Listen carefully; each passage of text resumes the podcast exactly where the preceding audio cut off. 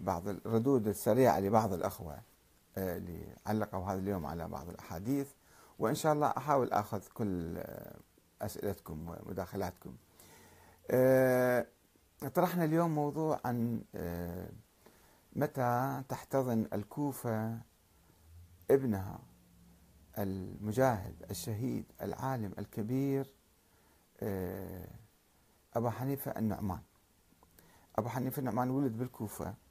وابن الكوفة وهو كان يعني أقرب الناس إلى الشيعة وكان يؤيد الحركات الشيعية. أيد ثورتين وضحى من أجلها. ورجل مقاوم آه، لم يرضى بالظلم وبالطغيان لا بالعهد الأموي ولا بالعهد العباسي. إن شاء الله نتحدث عنه مفصل في آه، يعني تسجيل كامل. وعندي مقالة كاملة نزلتها اليوم.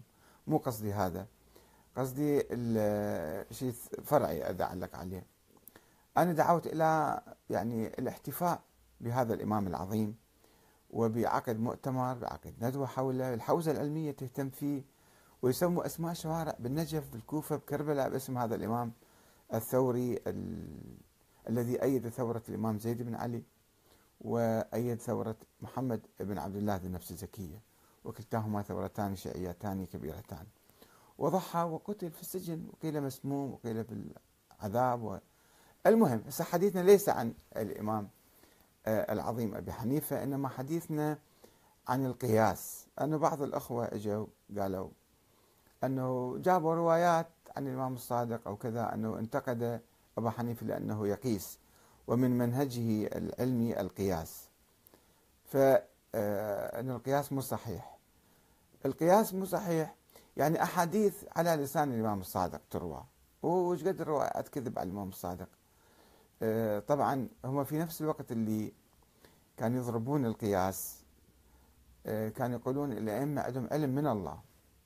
طيب علم عندهم علم من الله هذا أعظم من القياس. أن واحد يجي يروي عن الله تعالى أشياء مباشرة قال الله تعالى قال رسول الله مثلا كذا وكذا. فشلون واحد يعني يصدق بهذه الأشياء؟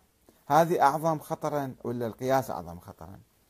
بعدين القياس الآن الشيعة عندما انقطعوا عن الأئمة قالوا أن الأئمة عندهم علم من الله فما نقيس زين الآن في المسائل الحادثة ماذا يفعلون؟ يقيسون. دائما هناك قياس. ويقولون القياس مستنبط العلة أو يعرفون العلة مالته مثلا أو علة معلومة فعلى ضوء العلة يقيسون. وإحنا عندنا كثير ما في العملية الفكرية أو العمليات الفكرية لإخواننا وأصدقائنا. آه، يستخدمون قياس مثلا إن الله أعطى الأنبياء معاجز يعني ليش الأئمة ما عندهم معاجز؟ هو لازم عندهم معاجز. طب هذا قياس. النبي عيسى والنبي يحيى كانوا أطفال صغار وتكلموا في المهد أو أوحي لهم أوتوا الحكمة وهم صغار. إذا فالإمام الجواد الإمام الهادي الإمام المهدي هم أطفال وصار عندهم حكمة وصار عندهم إمامة طيب هذا قياس قياس باطل وبدون أي دليل ذاك الله ذكره بالقرآن. هذا الله ما ذكره بالقرآن هذا الفرق الكبير. والعمومات الجاية بالقرآن أنه الطفل صغير يحجر عليه حتى أمواله ما يعطوه إياه حتى يكبر. فشلون هذا الطفل الصغير الإمام الجواد عمره سبع سنوات أو ثمان سنوات الهادي يكون إمام الأمة الإسلامية؟ الله معينا إمام لكل الأمة الإسلامية. فهذا قياس. نوح والخضر عمرهم طويل المهدي أيضا عمره طويل. وبعدين عندنا فرضيات. أكثر من القياس أسوأ من القياس. عندنا نفترض وجود الإنسان بدون أي دليل فرضية فلسفية. عندنا فرضية النيابة العامة اجوا وقالوا لك العلماء هم نواب الإمام. منين جبتوا الفرضية هذه؟ وهمية. بعدين صلاحيات الفقيه كصلاحيات الإمام أو كصلاحيات النبي.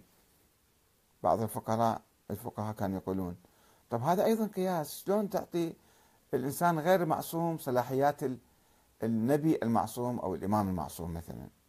فالاجتهاد في مقابل النص عندنا. عندنا أشياء كثيرة آه، بالفقه الشيعي. صلاة الجمعة الخمس مسائل جديدة يعني آه، الاجتهاد في مقابل النص. طيب يجيبوا لك مسائل من أبو حنيفة تروى إليه وتنسب إليه مسائل افترض خاطئة كانت. بس المنهج ماله؟ المنهج ماله كان صحيح. وأفضل من منهج اللي يقول عنده علم من الله. وعنده مثلا وحي ينزل عليه أو ملائكة ينزلون عليه. هذا خب يصير درجة الكفر بعد. إذا قلنا الأئمة أنبياء وينزل عليهم وحي وكذا هذا الشيء يعني أصعب من آه، بعض فتاوى أبي حنيفة اللي ما تقبلها أنت. هذا كلام.